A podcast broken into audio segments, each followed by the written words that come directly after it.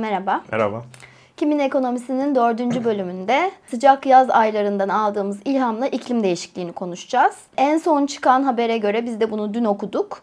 Temmuz ayı e, şimdiye kadar dünyada kaydedilen en yüksek e, sıcaklıkların gözlendiği ay oldu. Sanayi öncesi döneme göre 1,5 derecelik bir sıcaklık e, artışı var Temmuz ayında. Ve bir önceki 2019'da kaydedilen bir önceki rekora göre de 0.3 derecelik bir artış var. İnsanlık sanayi devriminden başlayan ekonomik faaliyetiyle iklim değişikliğine nasıl sebep oldu? Şu an içinde bulunduğumuz çağ antroposen çağ olarak değerlendiren e, insanlar var. Antro insan demek. Yani antroposen insanın içinde bulunduğu ekosistemi ve iklimi artık şekillendirebildiği bir çağ demek.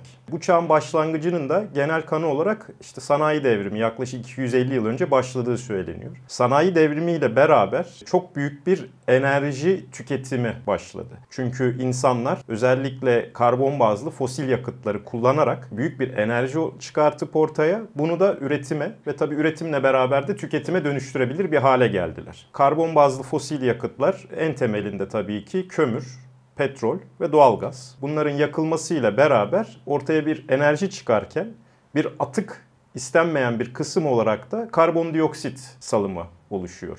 Şimdi karbondioksitin iklim üzerinde, atmosferimiz üzerinde sera etkisi denen bir etkisi var. Güneşten gelen e, ısıyı bir şekilde içeriye bir sera gibi hapsediyor ve karbondioksit oranı ne kadar yükselirse dünyanın da ısısının bu kadar e, yükseleceği tahmin ediliyor. Şimdi biz 250 yıldan beri sanayi devrimi sonrası atmosfere inanılmaz boyutlarda karbondioksit salıyoruz. Sadece karbondioksit de değil tabii. Başka sera gazları da vardır. E, bunların başında metan ve nitrit oksit gelmektedir. Metan da genelde hayvancılık ve belli tarımdan çıkan bir şey. Nitrit oksit de atık sulardan gelen bir şey. Denizlerimize, diğer göllere verilen atık sulardan çıkan bir gaz bu da. Bunların hepsinin bir sera etkisi var. Şimdi dünyayı biz gittikçe kirletiyoruz aslında. Peki neden insanlar hala böyle çok bir, bir, bir belki vurdum duymazlık diyebileceğimiz bir şekilde gidiyor? Bunun temelinde de yine yatan şey aslında kar amacı. Üretimde maliyetleri düşürmek ve karı ittirmek. Karbondioksit salınımıyla maliyet düşürme ve karın ne gibi bir ilgisi var diye sorarsak şöyle. Ekonomide dışsallık denen bir düşünce vardır. Dışsallık bir ekonomik aktivite var ortada. Bununla doğrudan bir bağ olmayan başka birileri, bir grup veya doğa bundan bir şekilde etkileniyor. Yani sizin burada yaptığınız bir şey bambaşka bir şeyi iyi veya kötü etkileyebilir. Kötü olumsuz etkilenmesine de negatif dışsallık denir. Karbon bazlı fosil yakıtlara dayalı bir üretimin bunun içerisine sanayi üretimi girer, ulaşım girer, ev ısınması da girer aslında veya işte tarım, hayvancılık ve ormancılık faaliyetlerinden de oluşan bir atık var. Bunların hepsini üst üste koyduğumuzda iklim bozulması, iklim değişikliği aslında negatif bir dışsallık. Kar amacı güttüğümüz ekonomik aktivitemiz iklimi bozuyor. Ve aslında bunun bir maliyeti, bir bedeli var. Ama bununla ilgili bir vurdum duymazlık var gibi. Nedeni de şu. Misal siz apartmanda alt komşunuz kışın ısınmak için bir soba kurup yaksa onu ve sobasının borusunu da gidip sizin salonunuzun içine soksa ve o pis havayı, o karbondioksiti sizin salonunuza salsa e, büyük ihtimalle bir anda sigortalarınız atar. Gider şikayet edersiniz, bunu durdurmak için uğraşırsınız. Ama aynı komşunuz gidip de o boruyu çok çok yükseğe bir yere, çatıya, matıya kurup da onu böyle atmosfere, iklimin içine saldığında genelde insanların pek umrunda olmaz. Şimdi o baca olayını tabii soba bacası çok ufak bir karbondioksit emisyonu salımı sağlıyor. Bunu çok büyük bir fabrika, devasa bir fabrika, bir termik santral olarak düşünürsek ve bu termik santralde biraz daha gözden uzak bir yerde, doğrudan soluduğunuz bir havanın da içine girmezse gözden ırak, gönülden ırak gibi bir şey oluyor. Ama buradaki mesele atmosferin, iklimin, soluduğumuz havanın sahibi kim? Yani burada bir sahiplik meselesi var. Soluduğumuz havanın, iklimin, atmosferin sahibi aslında tüm insanlıktır. Öncelikle bunun bilincine varmamız lazım. Sadece bugünkü insanlık da değildir. Gelecekteki insanlık da bunda aslında söz hakkı vardır. Ama o nesiller belki daha yeni doğdu veya hiç doğmadılar. Onun için bugünkü insanlığın hem gelecekteki nesillere hem de aslında yaşayan her canlıya karşı bir sorumluluğu var. Biz iklimi sahipsiz bırakırsak bunun içerisine siz atığınızı, karbondioksiti yani bu sera gazlarını salabilirsiniz. Çünkü sahipsiz gibi görünüyor. Oysa sizin aslında orada bir maliyet unsurunuz var. Atık atıyorsunuz. İşte negatif dışsallık dediğimiz şey bu. Ancak biz atmosferi, iklimi böyle sahipsiz bırakırsak kar amacı güden şirketler ve sadece ama sadece tek amacı kar gütmek olan şirketler bu atık salınımını, bu karbondioksit salınımına devam edecekler. Çünkü maliyetlerini düşürüyor. Bir bedel ödemek zorunda kalmıyorlar, büyük bir bedel. Oysa gelecek nesiller belki de şimdiden itibaren aslında bu devasa bedeli ödemeye başladılar. Ancak tabii insanlar görüyor. İklim krizi, iklim değişikliği uzun yıllardır konuşuluyor. Ancak çok fazla aslında somut olarak bir şey yapıldığı da şu anda net söylenemez. Bu neden oluyor dersek ya sebeplerinden bir tanesi misal modern sosyolojinin babası diyebileceğimiz Anthony Giddens'ın Giddens paradoksu altında bir ortaya attığı tez var. E, bu tezde çok basit bir şekilde şöyle diyor. İklim krizi insanlığın şimdiye kadar maruz kaldığı en büyük belki de krizlerden bir tanesi. Ama o kadar büyük ki ve de bir taraftan da o kadar aslında hani fiziki ve ele dokunan da bir şey değil ki gözle görülmesi de zor bir şey bunun. Bunun karşısında ne yapacağımızı bilmiyoruz. Bir şey ne yapacağımızı da pek bilmediğimiz için böyle dev bir sorun karşısında onu sanki biraz yok sayalım ve görmezden gelelim. Yani problem o kadar büyük ki görmezden gelmenin sanki böyle bir şeysi var gibi. Çünkü ne yapacağımızı tek bir şey bilemiyormuşuz gibi bir noktaya gidiyoruz. Bir de şöyle bir durum var. Dışsallıklardan bahsettin ya. Ülkeler çapında da baktığımız zaman gelişmiş ülkelerin emisyonların büyük bir kısmının sebebi olduğunu, buna karşılık iklim değişikliğinin kötü etkilerinin gelişmekte olan ülkelerde, ada ülkelerinde, e, Güney Pasifik ve Güneydoğu Pasifik, Güney Asya ve Güneydoğu Asya ülkelerinde yoğunlaştığını görüyoruz. İklim değişikliğinin sorumlusu kim diye bakarsak meseleye e, karbondioksit salımı en yüksek ülkeler dünyadaki bunun baş sorumlusu. Ama sadece bugün bu karbondioksiti emisyonunu yapan ülkeler değil. Sanayi devriminden yani 250 yıllık tarihsel süreçte toplam kümülatif karbondioksit salımına bakmamız lazım. E, bunun içinde bir grafik gösterebiliriz. E, burada göreceğimiz şey aslında son 250 yılda dünyadaki toplam karbondioksit salımının üçte ikisi aslında sadece dört bölgeden geliyor. Başta Amerika Birleşik Devletleri, sonra Çin, sonra Avrupa ve de bir noktaya kadar belki Rusya. Bu dört bölge dünyadaki toplam karbondioksitin üçte ikisini salmış. Türkiye'ye baktığımızda örneğin biz sadece %0,6 toplam karbondioksit salımımız dünyada baktığımızda 250 yıllık süreçte.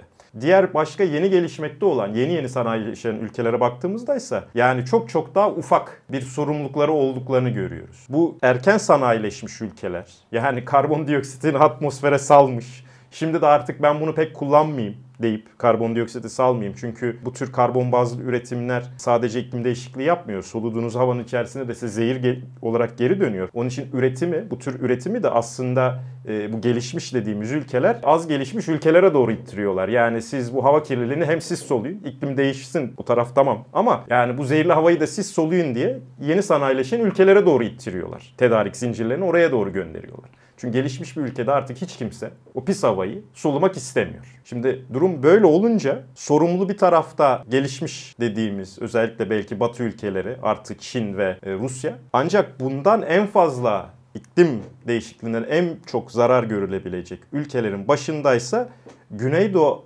Asya ülkeleri görünüyor. Şimdi 2013 yılında iklim değişikliği kırılganlık endeksi yapılıyor. Şimdi burada örneğin koyu kahverengi olarak gösterilen ülkelere baktığımızda Hindistan, işte Bangladeş, Filipinler gibi yerler ve özellikle Afrika'da buna dahil iklim değişikliğinden en kötü etkilenecek bölgeler burası. Ve buralarda milyarlarca insan yaşamakta. Yani oysa gelişmiş ülkelere baktığımızda karbonu salmış geçmiş tarihlerde ama artık bundan örneğin fazla etkilenmeyecek gibi görünüyor. Yani kabak aslında daha fakir geri kalmış ülkelerin başına patlayacak gibi görünmekte. Ve sadece tabii bu fakir ülkelerle ilgili değil. Şimdi biz Kimin Ekonomisi programı adı üstünde programımızın ismi.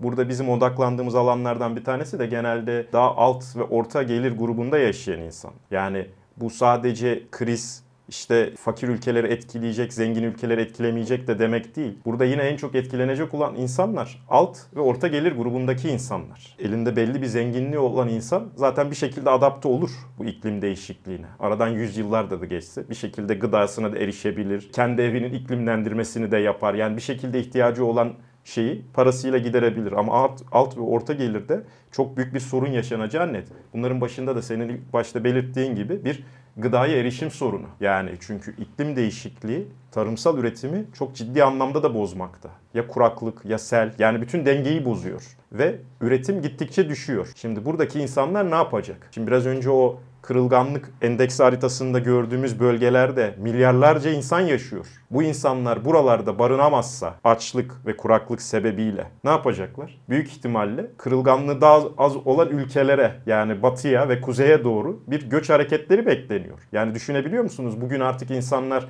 ya şu anki göç hareketlerine bile çok fazla diyoruz. Kuraklık ve gıda sorunu ortaya çıkarsa bu milyarlarca fakir insanın yaşadığı bölgelerde bu insanlar çok büyük göç hareketlerine karışacak. Bunlara iklim mültecileri veya iklim göçmenleri diyor. Yani bugün insanlar Türkiye'ye çok fazla mülteci geldi diyor ama esas belki de iklim mültecilerine kıyaslayınca bu rakamlar daha da düşük. Yani önümüzdeki 10-20 yıl içerisinde belki de bizim sınırlarımıza 10 milyonlarca belki de 100 milyonlarca insanın dayanma ihtimali gerçekten göz önünde bulundurulması gereken bir olgu olarak karşımızda durmakta. Şimdi iklim değişikliğini bir buçuk dereceyle e, sınırlama amacı çerçevesinde çok uluslu girişimler yapılıyor. İşte Birleşmiş Milletler çatısı altında Paris İklim Anlaşması imzalandı. Ama şimdiye kadar genelde kamu kaynağından çok piyasa bazlı çözüm yollarıyla iklim değişikliğiyle başa çıkılmaya çalışıldı işte karbon ticareti, özel sektör yatırımının mobilize edilmesi, özel yatırımların. Onun haricinde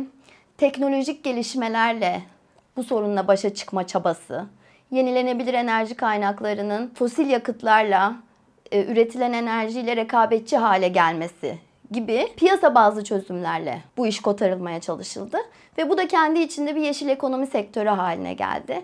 Şu anda ekonomik büyümenin en önemli gösterge olduğu piyasa ekonomilerinde ve ulus devletlerde. Sence bu sorun çözülebiliyor mu?